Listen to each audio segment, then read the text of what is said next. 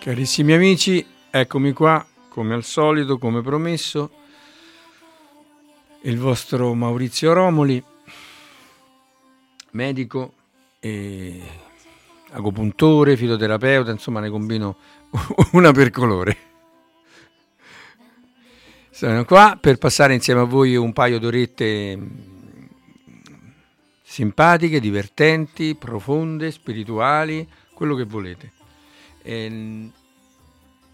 Non cercate di fare le chiamate nella prima ora, perché nella prima ora non prendo chiamate, ma le prenderò nella seconda. Però potete scrivere messaggi a cui io cercherò di rispondere. Nella seconda ora vi potete scatenare con le chiamate. Intanto, in questa splendida giornata di pioggia che ci ricarica, ci lava, ci pulisce e riempie le falde che avevano tanto bisogno, vi lascio con un po' di musica a 4:32. Mahaprabhu Kirtana Nritya Gitta Vadikramadya Manasora Sena.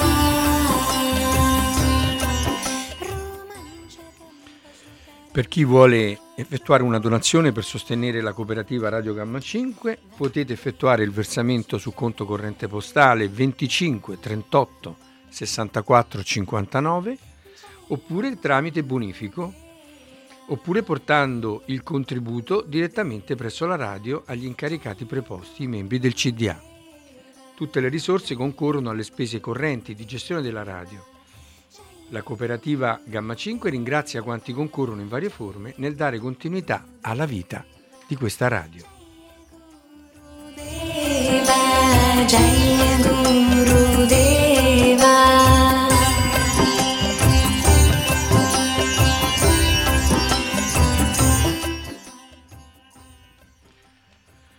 Radio Gamma 5 vi aspetta la seconda edizione della festa Nel verde dipinto di verde, tra chi lotta e chi borbotta. Domenica 2 giugno 2019 al Parco Paludi di Onara di Tombolo, in via Asilo 10, il programma della giornata, ancora in via di definizione, prevede ore 8:30 ritrovo all'entrata del parco. Attivo lo stand dei dolci e della frutta per la colazione. Intervento del rappresentante del Water Museum of Venice. Ore 9, inizio escursioni con la guida che replicheremo anche per chi lo vorrà al pomeriggio. Ore 10, inizio della conferenza sul mondo delle api, relatore Silvano Centenaro, apicoltore, e la partecipazione di Carlo Bertoncello, presidente del Parco Paludi di Onara. Ore 11, alla grande conferenza sulle banche, dalle ore 12:30, pranzata collettiva tra paninata, polentata, eccetera. Nel primo pomeriggio, nuove conferenze e faremo il punto sul tema dei vaccini, dei pesticidi, della pedemontana veneta, sementi, eccetera, eccetera. A seguire, concertone di Luca Bassanese e la piccola orchestra popolare. Per i bimbi dal mattino al tardo pomeriggio, sempre attiva l'isola dei giochi, l'attività degli animatori e una natura liberata. PS, per gli aggiornamenti e il programma della festa andare sul sito della radio www.radiogamma5.it.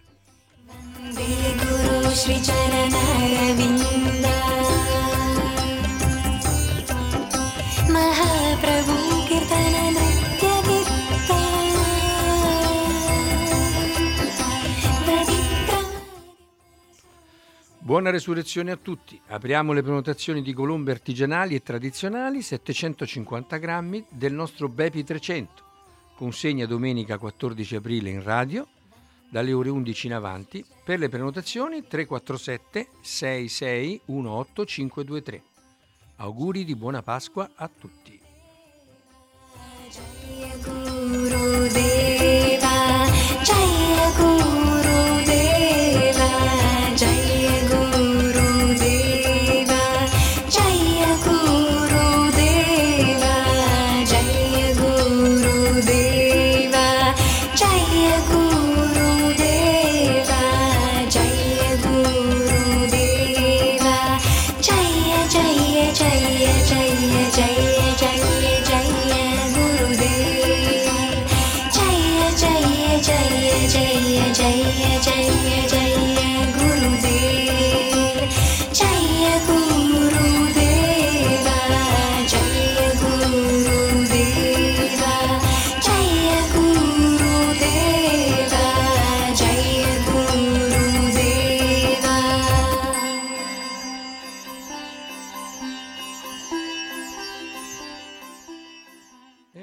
Cari amici, si parte. Ringrazio Andrea della battuta, che ho detto una per colore, no?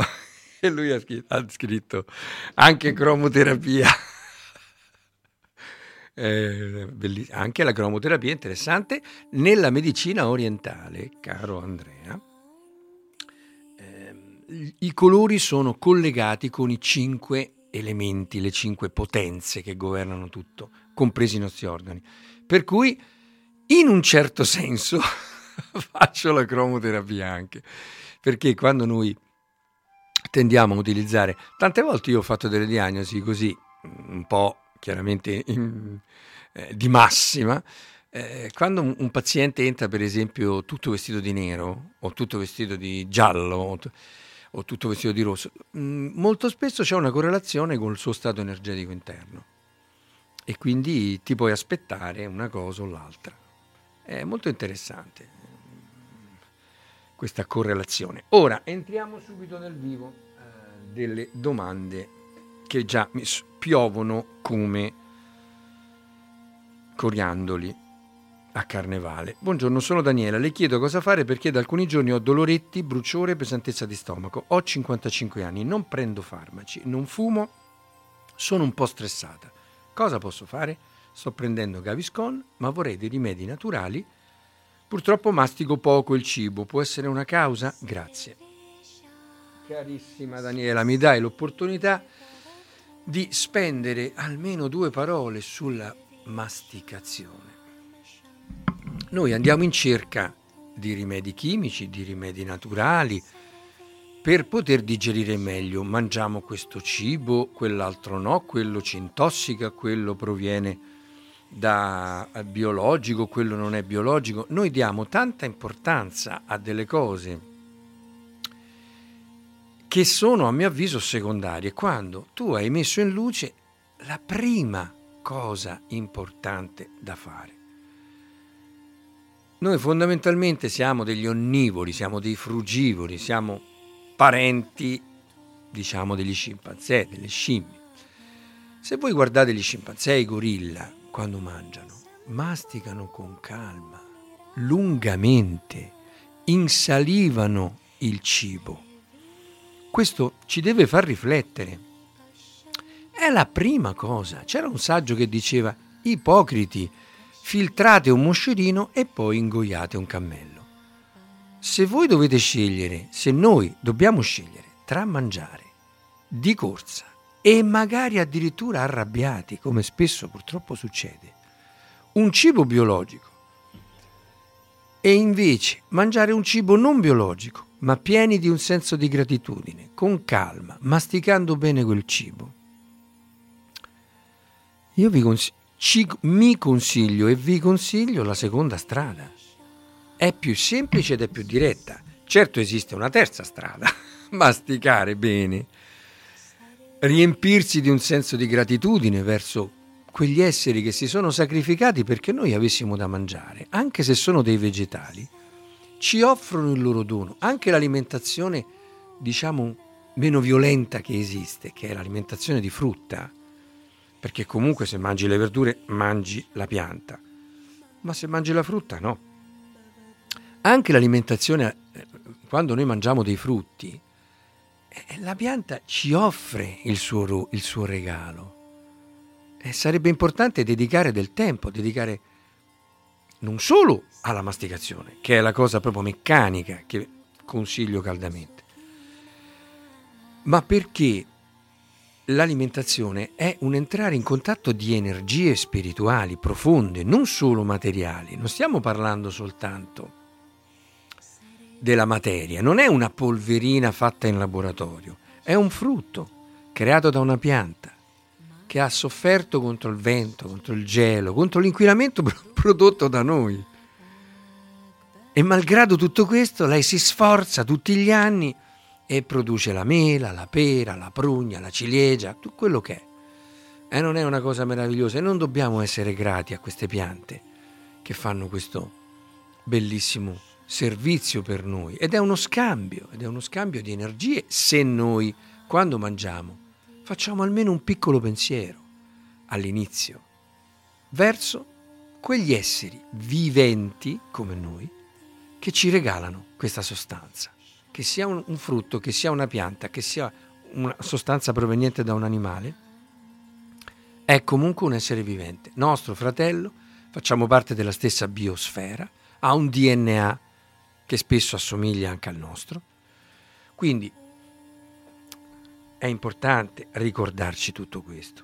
E quindi, primo, entrare in contatto con un attimo di silenzio, di tranquillità interiore, con questo sforzo che fa l'animale, la pianta o qualunque essere esso sia. E tutto il lavoro che ci è voluto di altri uomini, i nostri fratelli, per portarci sul piatto un piatto di crauti o una bistecca.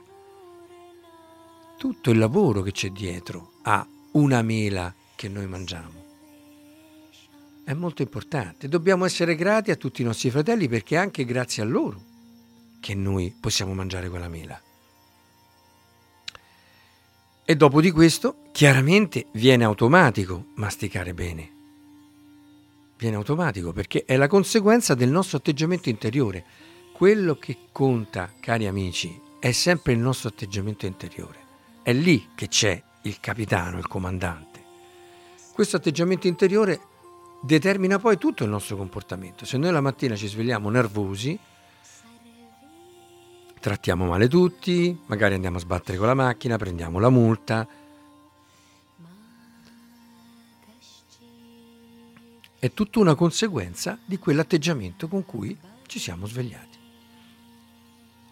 Quindi, carissima ascoltatrice, certamente mastichiamo bene e dedichiamo al cibo il tempo giusto.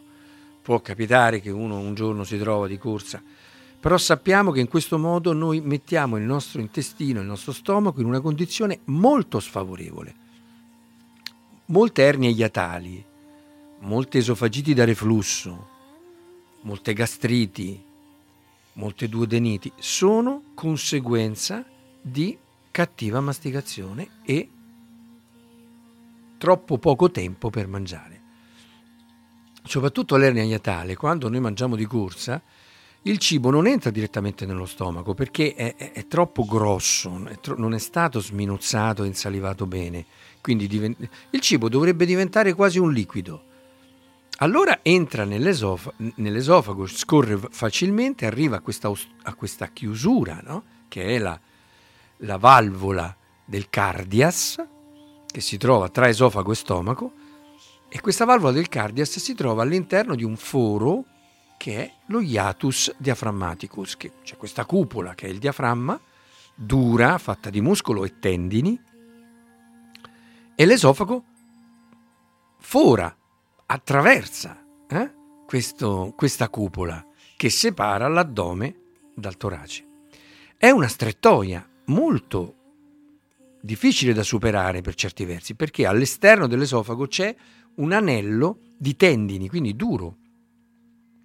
Ecco perché noi, quando mandiamo giù il cibo, se non è ben masticato e insalivato, quindi ridotto a un liquido, quando arriva al livello del cardias trova un'ostruzione, cioè in fondo all'esofago c'è questa ghiandola, questa valvola che si chiama cardias, che deve impedire il riflusso del contenuto dello stomaco, che è acido, nell'esofago. Perché?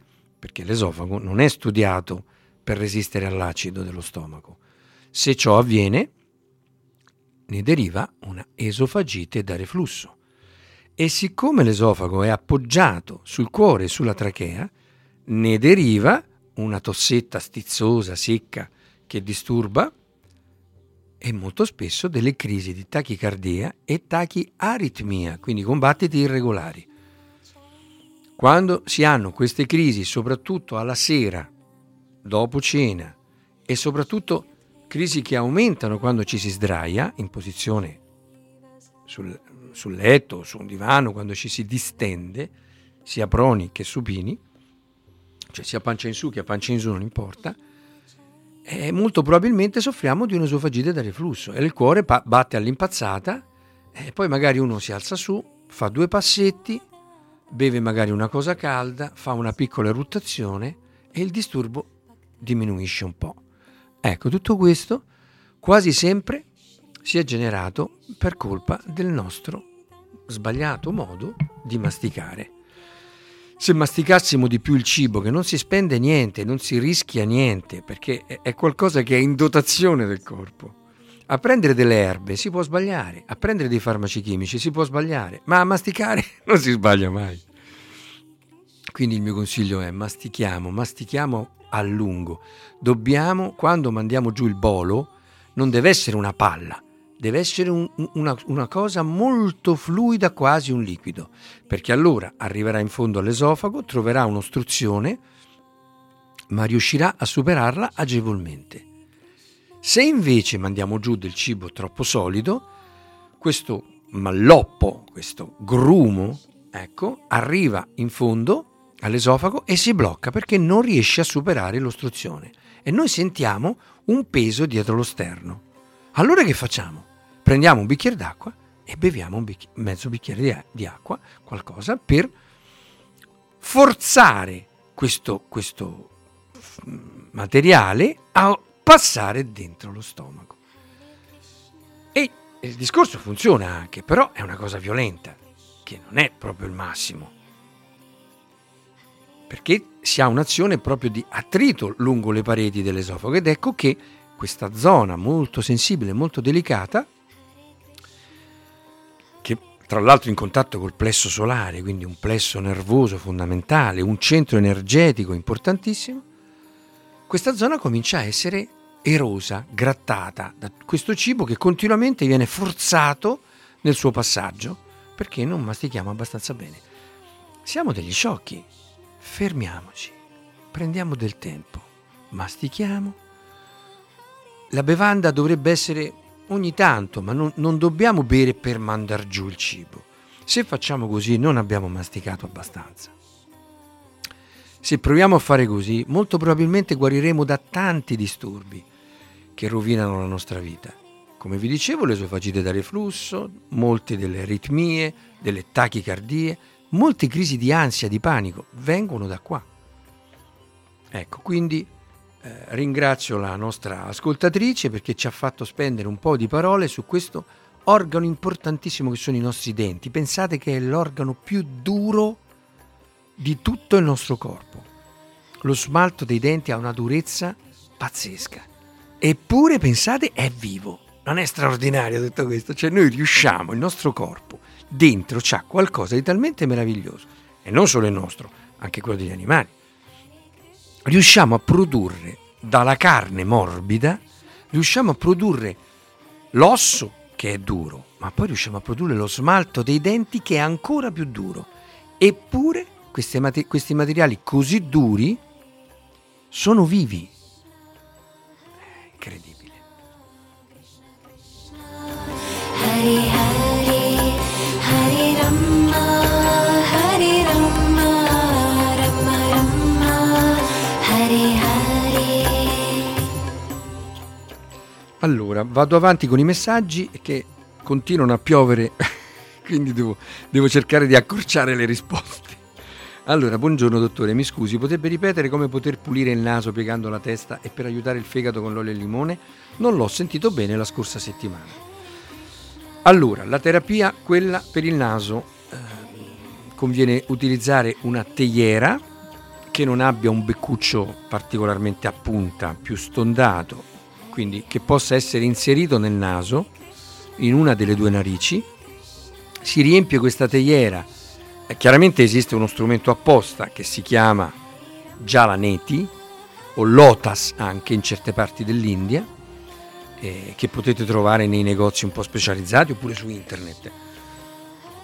Comunque è una cosa molto semplice, si può fare con una terriera se ha il beccuccio giusto.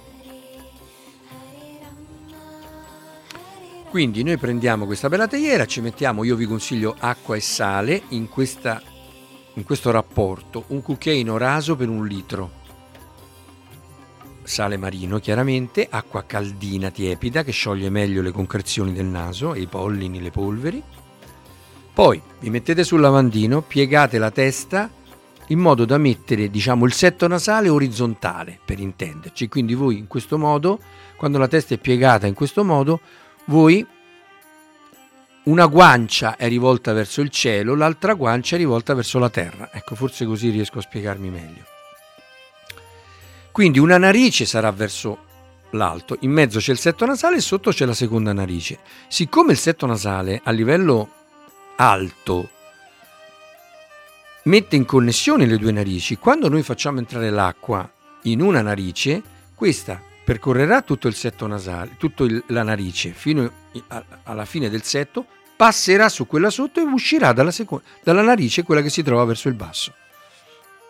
Quindi voi infilate il beccuccio della teiera o del lotus nella narice, facciamo l'esempio destra, inclinate la testa in modo da mettervi con la guancia destra verso il cielo, la sinistra verso la terra, sopra un lavandino, inclinate la teiera e fate entrare il liquido entrerà in tutta la narice destra e poi uscirà dalla narice sinistra, pulendovi il naso in una maniera veramente completa. Vi consiglio di fare questa cosa non tutti i giorni, ma una volta ogni tanto. Esiste una tecnica molto più semplice per lavare le narici, che si può fare anche tutti i giorni e che io consiglio soprattutto agli allergici tutti i giorni: prendere un po' di acqua sul palmo della mano chiusa in modo da fare come una conchiglia, una conca, si aspira con le narici, sempre su un lavandino vi consiglio, si aspira quest'acqua in modo da riempire le narici di quest'acqua, si tiene dentro 2 secondi e poi si soffia fuori, e questo fa un buon lavaggio discreto, molto più semplice. L'altro è più profondo, più completo, arriva più in alto. Per quanto riguarda la terapia dell'olio e limone, io vi consiglio, se la volete fare, la mattina a digiuno ve lo preparate sul comodino, oppure andate in cucina, lo fate, poi ritornate a letto, perché ci vuole circa un quarto d'ora, diciamo, di effetto perché la cosa funzioni. Si prende un cucchiaino o 2, anche si può fare, con l'olio di oliva, chiaramente spremitura a freddo, biologico, vi consiglio il miglior olio che trovate, extravergine non ne parliamo nemmeno, insomma il massimo che trovate, tanto ne userete pochissimo. Aggiungete in un cucchiaino 2 di olio di oliva, aggiungete 7-8 gocce di succo di limone appena spremuto e lo bevete. Poi vi coricate a letto sul fianco destro, in modo che questo olio facilmente raggiunga la zona del duodeno e quindi dia quel segnale alla cistifellea di svuotarsi. E questo è un'ottima pulizia, diciamo così, della cistifellea. Proseguiamo.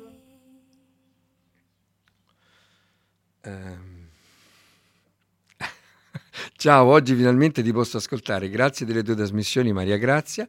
PS, vogliamo una tua registrazione di notte. Non so, su questo non ho potere. Ti ringrazio comunque dei complimenti. Cercherò di essere all'altezza.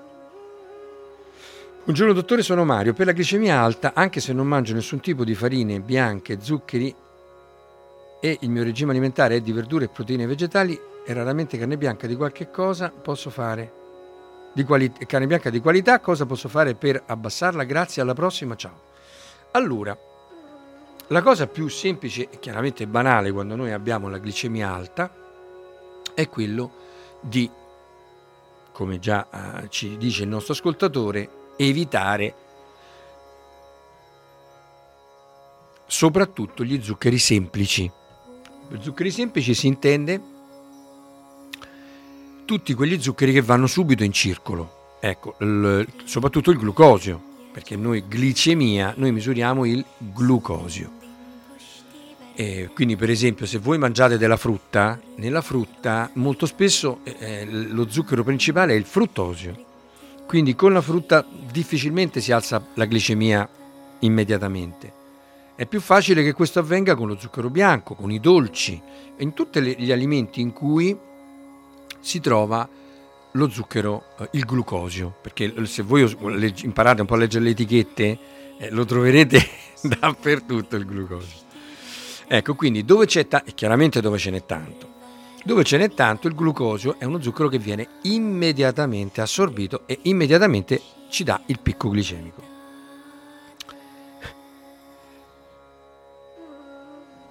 Se però il nostro ascoltatore ci dice che sta molto attento e chiaramente subito dopo vengono tutti gli amidi. Gli amidi, cari amici, non sono altro che una catena di zuccheri. Però ricordiamoci che sono la fonte, il principale combustibile del nostro corpo, quindi io sarei un po' contrario a una visione che spinge a escludere completamente i carboidrati. Ecco, ricordiamoci, carboidrati significa idrati di carbonio. Molte persone chiamano carboidrati la farina, il pane, la pasta, però non chiamano carboidrati la frutta, ma gli idrati di carbonio vuol dire gli zuccheri, i glicidi, è sempre la stessa cosa. Quindi anche la frutta è una fonte di carboidrati. Si tratta però di carboidrati semplici, quindi voi dovete immaginarvi, gli zuccheri sono come un anello.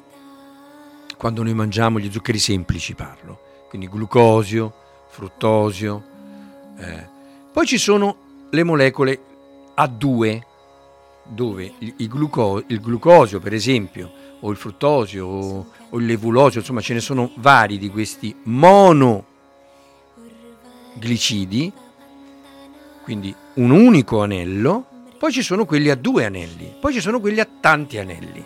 Ecco, per farla breve senza dilungarmi troppo, gli amidi, quando noi mangiamo un amido, tipicamente l'amido viene nella nostra alimentazione dai cereali e anche dalle patate, ma ci sono anche altri alimenti che ne hanno. Gli amidi sono fondamentalmente una catena di zuccheri. Ecco, ma non dobbiamo vedere negli zuccheri una cosa negativa a priori. Ecco, quello che io vi sconsiglio, quello che posso dire di avviso è attenzione, perché noi occidentali tendenzialmente consumiamo, a mio avviso, sempre troppi zuccheri. Dovremmo dare soprattutto zuccheri complessi, quindi cereali. Ecco, vengono consumate quantità di cereali enormi, soprattutto noi italiani. I biscotti la mattina a colazione o la brioche, e poi a pranzo la pasta e il pane, e a cena magari ancora la pasta e il pane, oppure la pizza, che sono i dolci fuori pasto. Alla fine uno non si rende conto, ma in una giornata ha mangiato una quantità enorme di cereali e quasi sempre lo stesso, cioè il frumento. Ecco perché il mio consiglio è di variare i cereali. Ci sono dei cereali meravigliosi che noi usiamo molto poco. Primo fra tutti il riso. Il riso è un cereale straordinario, soprattutto consumato integrale. Ma poi c'è l'avena, c'è l'orzo, c'è il miglio, c'è la segale, ce ne sono tantissime. Il mais, fondamentale, la polenta, soprattutto se questi alimenti sono biologici, sono integrali. Sono alimenti straordinari, molto importanti per dare il giusto apporto di zuccheri senza eccedere nella quantità. Chiaramente bisogna vedere da caso a caso, perché se una persona normale che non ha problemi di glicemia è un discorso. Se una persona invece ha problemi di iperglicemia o addirittura proprio di diabete, il discorso cambia molto. Quindi se vi posso dare un consiglio in generale, cerchiamo di consumare pochi zuccheri, poco zucchero raffinato, ecco, meno possibile il mio consiglio, piuttosto lo zucchero di canna, piuttosto il miele, piuttosto lo sciroppo d'acero, il succo d'agave, ce ne sono tanti di dolcificanti naturali. Ma permettetemi di dire una cosa, ma in natura, se voi guardate, in natura il dolce è poco rappresentato, non ce n'è tanto di dolce. Il fatto che noi tendiamo così tanto al dolce nella medicina tradizionale cinese porta uno squilibrio fortissimo che ci spinge verso i reumatismi, verso difficoltà di digestione, perché si eccede nel gusto del dolce.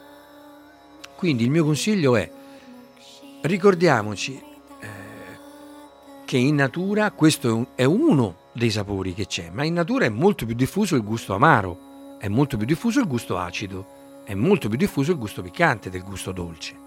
Se voi guardate una foresta o una pianura non coltivata dall'uomo, vedrete che gran parte delle piante, se le andate ad assaggiare, sono amare, acide e piccanti. Ci sono pochissime piante che sono salate o che sono dolci. Ecco, secondo la medicina tradizionale cinese, noi dovremmo mangiare di questi 5 sapori principali, questi 5 gusti, il 20% ogni giorno.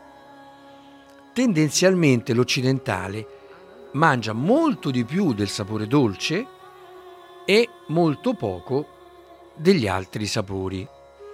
Qualcuno, parecchi, eccedono nel salato, quindi gran parte delle nostre alimentazioni sono 50% dolce, 30% salato e il restante 20% degli altri 3 gusti. Questo viene considerato dalla medicina tradizionale cinese una fonte di malattia, perché va a bruciare le energie di trasformazione di questi gusti in certi organi, e questo poi alla lunga determina uno squilibrio energetico che poi porterà a una malattia. Da medico orientale vi dico questo, da medico occidentale invece vi dico, e dico a noi tutti, cerchiamo di mangiare poco dolce in generale, perché il dolce appunto è un gusto poco naturale. Questo non vuol dire che non possiamo mangiare la pasta, che non possiamo mangiare il riso, la polenta o quello che è. Quindi un'alimentazione varia, secondo me, e soprattutto tendente verso l'integrale ed il naturale, è la cosa migliore. Per quanto riguarda un sistema molto semplice per abbassare la glicemia, è quello di fare degli sforzi, del lavoro, dello sport, dell'attività fisica. Quando noi facciamo attività fisica, consumiamo principalmente glucosio, che è il combustibile, il mattone principale del nostro sistema energetico. Quindi, caro Mario, la cosa più semplice è sudare, lavorare, camminare, andare in bicicletta, zappare, cioè tutto ciò che ti fa muovere i muscoli, ti fa consumare, ti spingerà a abbassare questa glicemia che per te è diventata un problema. Chiaramente si può intervenire per aiutare queste situazioni molto bene con l'agopuntura, ci sono delle piante straordinarie anche in questo campo, anche con delle terapie naturali, con degli impacchi, quindi ci sono vari modi, ma il modo più semplice è stare attenti all'alimentazione, evitare quindi soprattutto gli zuccheri semplici e quindi fondamentalmente i dolci, bisogna stare molto attenti, e consumare di più questi zuccheri col movimento. Vedo che ci sono persone che continuano a chiamare. Purtroppo non ricevo chiamate nella prima ora. Chiamate pure dalle 11 in poi, che rispondo a tutte le vostre chiamate. Allora, grazie, mi risponde. So bene con la bolla di acqua calda, va bene? Ma verdura e frutta vanno bene? Grazie, ho capito che devo masticare e mi ha dato un valido motivo per masticare. Perfetto, cara Daniela, posso confermarti che il calore sullo stomaco, quando noi ci troviamo in una condizione di dispepsia, cioè vuol dire digeriamo male, è molto benefico. Quindi anche il cibo andrebbe sempre riscaldato. Chi soffre di stomaco dovrebbe scaldare tutto. La frutta, certamente, la frutta va bene, la verdura va benissimo, sono alimenti straordinari, soprattutto se sono biologici e naturali, ma la cosa, diciamo, più importante di tutte, secondo me, è proprio quella che dicevamo prima, cioè, uno, il senso di gratitudine verso il cibo, che ci predispone psicologicamente a questo contatto con quest'altro essere, e 2, la masticazione.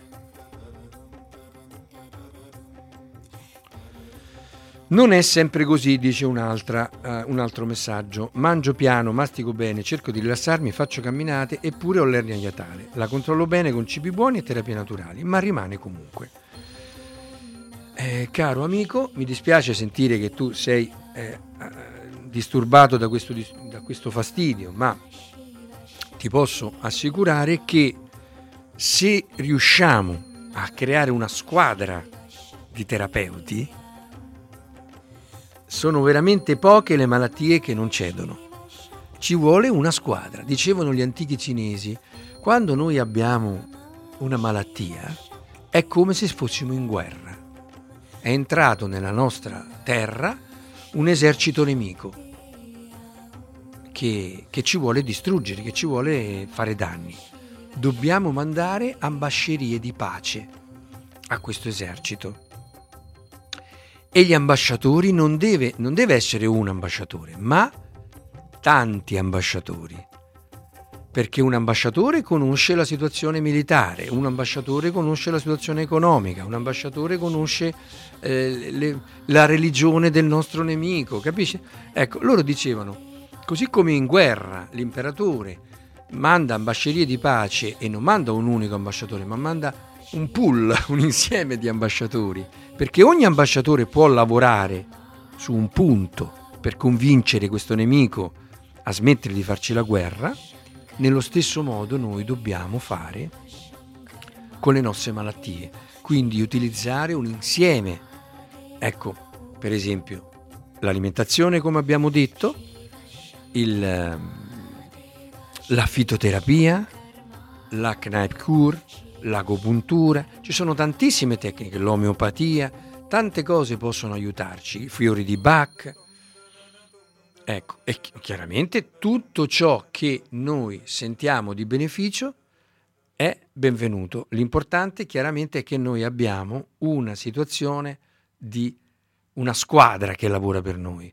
Impacchi dall'esterno, io consiglio molto gli impacchi dall'esterno, ci sono tante cose. Però quello che vorrei trasmettere a te e a tutti gli ascoltatori che hanno questo disturbo, non disperate, perché io ogni giorno vedo persone che guariscono di questa malattia e guariscono permanentemente. Bisogna insistere, trovare le erbe giuste, trovare le tecniche giuste per poter guarire da questo fastidio che può portare tanti altri fastidi, e vi assicuro disturba molto anche la vita interiore, la vita spirituale, perché la bocca dello stomaco è un po' come il nostro centro. Se quel punto è disturbato, tanti disturbi vengono fuori.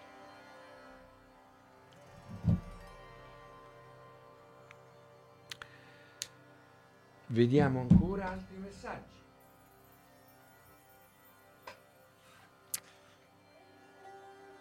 Avviso, non mangiamo agnello per Pasqua, che sia una Pasqua senza carne per una Pasqua vegana o vegetale. Facciamo girare questo SMS.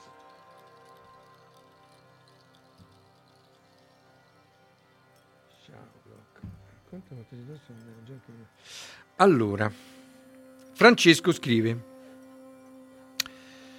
ciao doc, racconta quanto sia tossico mandare giù anche minime quantità di dentifricio, perché nella mia pratica ascolto di persone che credono di ovviare alla litosi con una punta di pasta dentifricia come fosse una mentina. Meglio una spazzolata senza dentifricio che un po' di dentifricio senza spazzolata. Buona giornata. Allora, caro Francesco, quello che tu dici. Allora, intanto chiaramente ci sono dentifrici e dentifrici.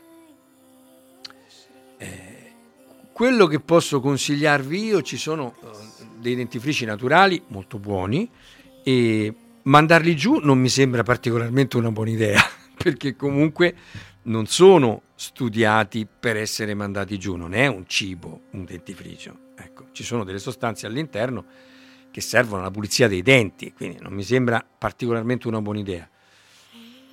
Nel dubbio comunque ci sono anche delle polveri che si possono utilizzare. Io ricordo anni fa mi feci un dentifricio casalingo, diciamo così, utilizzando, fatemi ricordare,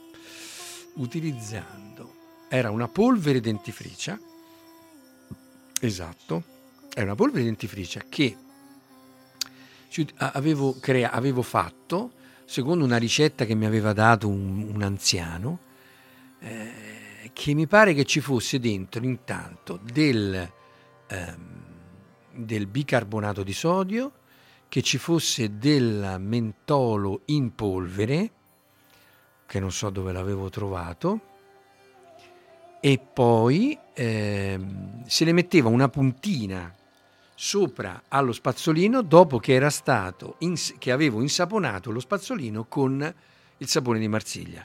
Vi assicuro che è veramente una schifezza come gusto, ancora me lo ricordo dopo 40 anni.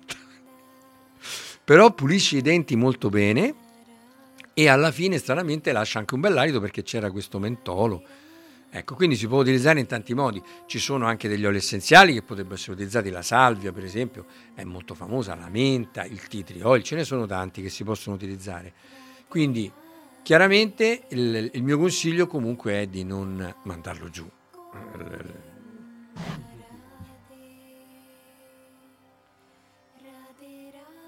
Buongiorno gentile dottore, potrebbe ripetere le istruzioni per gli impacchi di sale alle ginocchia, le quantità e la frequenza? Grazie, sempre interessanti le sue trasmissioni.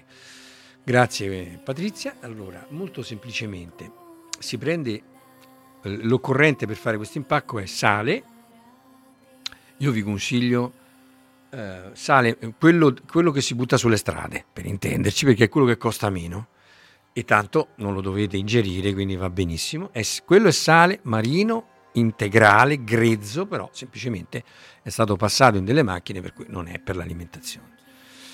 Per gli impacchi va molto bene e non costa niente, costa pochissimo. Quindi sale grosso, fino, non ha importanza. Un telo e uno spaghetto, se non avete un contenitore adeguato, ma il telo ha i suoi vantaggi perché il contenitore lo dovete riempire, un sacchettino di tela lo dovete riempire, no? Quindi col sale molto caldo non è che sia proprio semplice. Il telo è più facile, quindi una padella, mettete il sale sulla padella, la riscaldate bene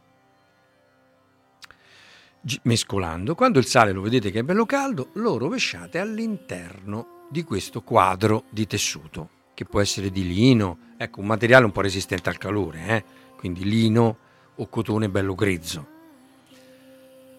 Anche il tessuto dei jeans potrebbe andare, ecco, basta che voi non lo mettiate a una temperatura esagerata, bello caldo. Chiudete i 4 lembi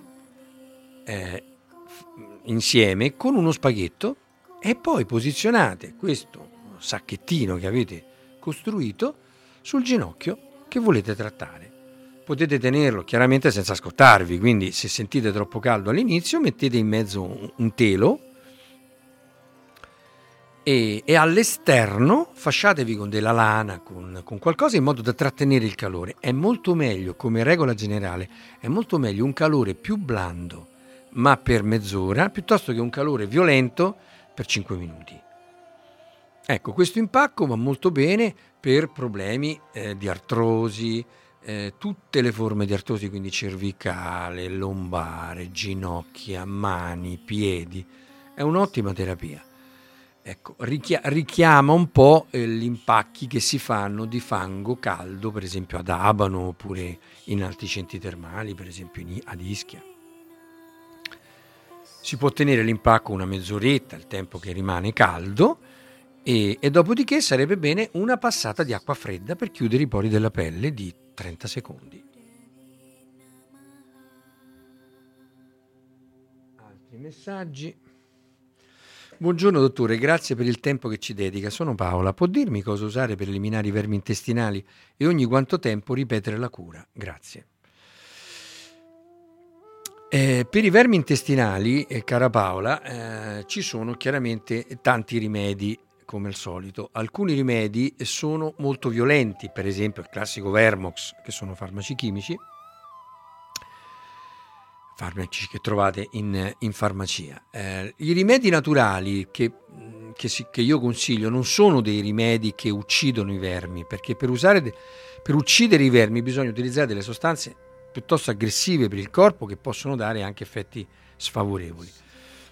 Le terapie che io consiglio sono terapie un po' più lunghe, meno violente, un po' più lunghe, ma alla lunga danno un risultato migliore per la mia esperienza.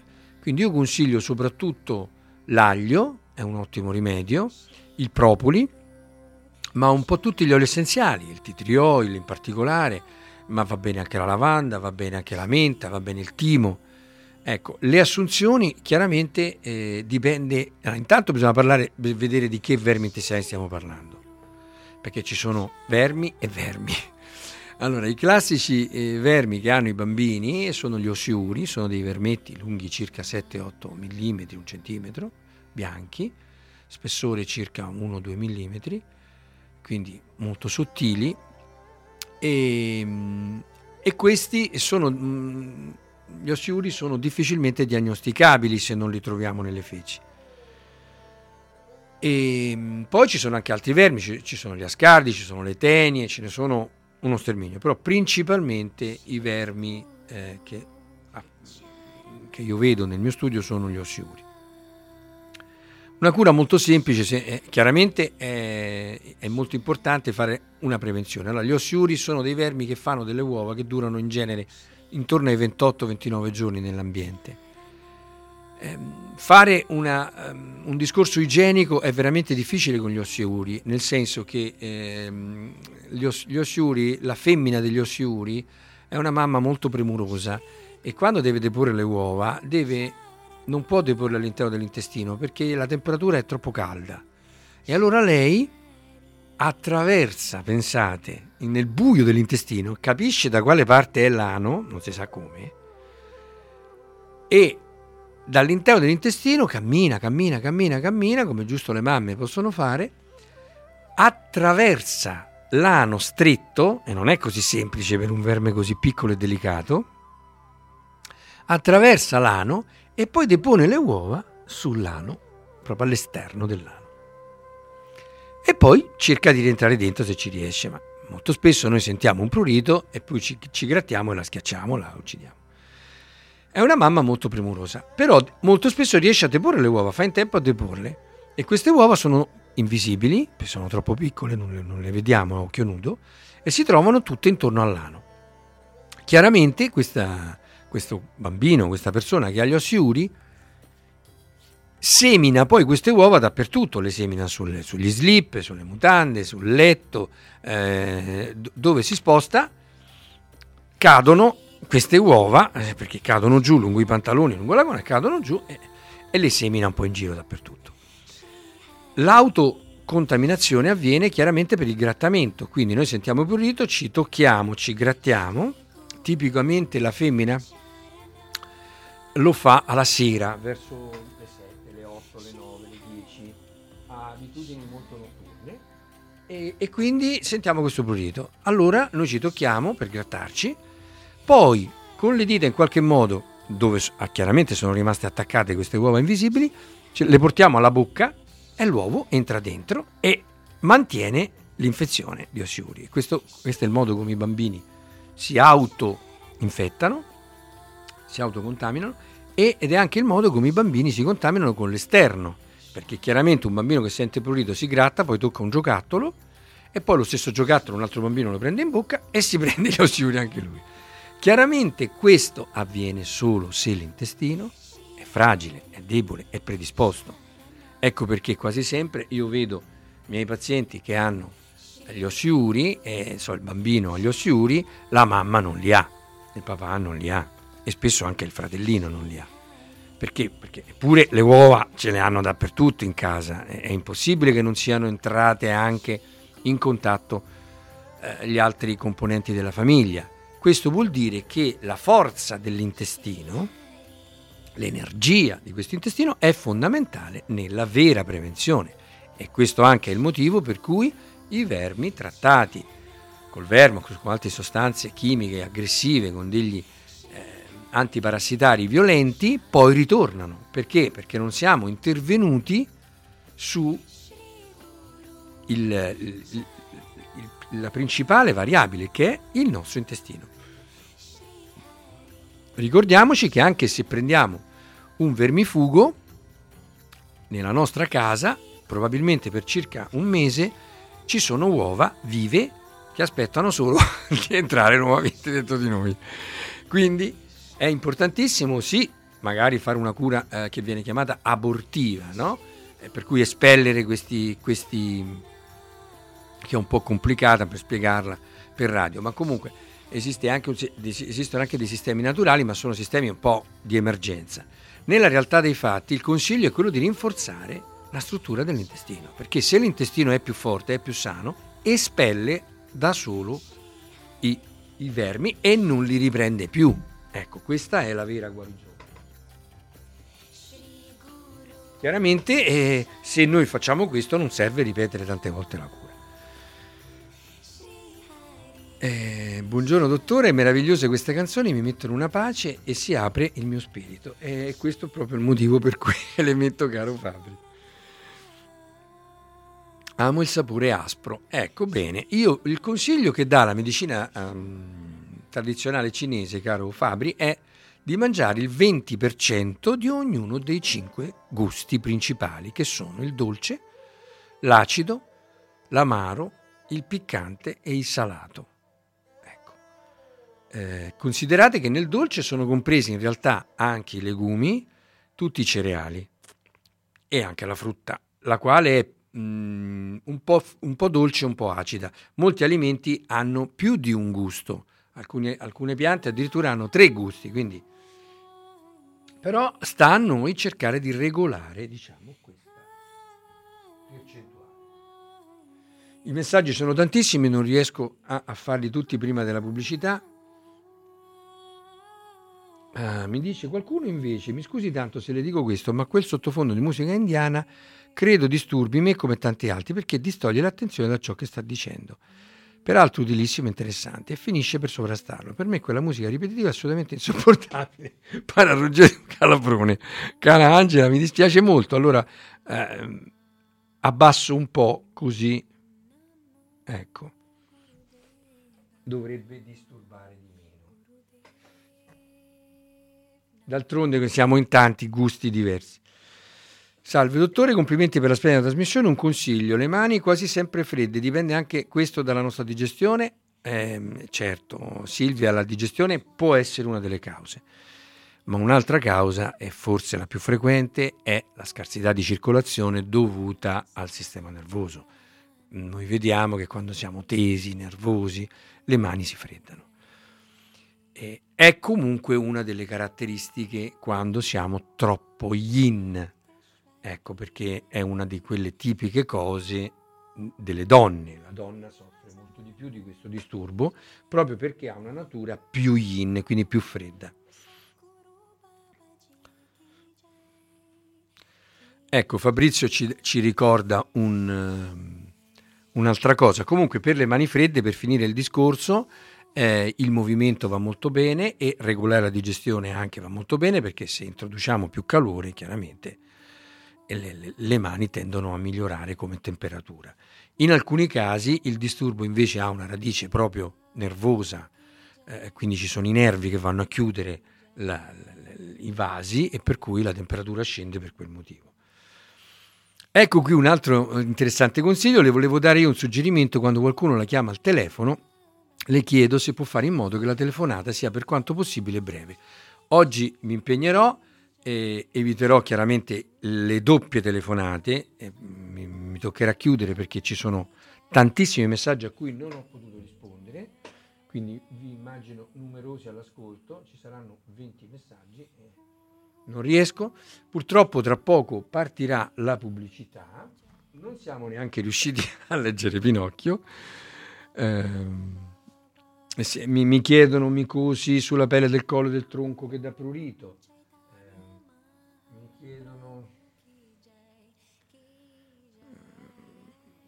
Si deve procedere, quanto tempo per la distruzione dei calcoli? Ho cominciato da 4 giorni. Molto dipende dalla persona. Ci sono persone che reagiscono subito, come a tutte le terapie, anche alle terapie farmacologiche, quindi è molto relativo. Bisogna comunque, in generale, per la terapia della cistifelle andare avanti per settimane. Sulla micosi dovrei vederla, è una cosa un po' complicata da rispondere qui in 2 parole, ma comunque state tranquilli perché le cure ci sono. Può ripetere velocemente così fa l'impacco per il ginocchio? Non ci riesco, mancano pochi secondi alla pubblicità. Cosa prendere per la gastrite? Ecco, un rimedio straordinario è il ficus carica, macerato glicerinato, 30 gocce per 3 prima dei pasti. Un altro rimedio molto buono è la genziana, ma genziana lutea in tintura madre. Poi chiaramente bisogna vedere da caso a caso. Altre persone che mi ringraziano per la trasmissione. Buono stiro a cara Caterina, che mentre c'è chi chiacchiera c'è chi lavora.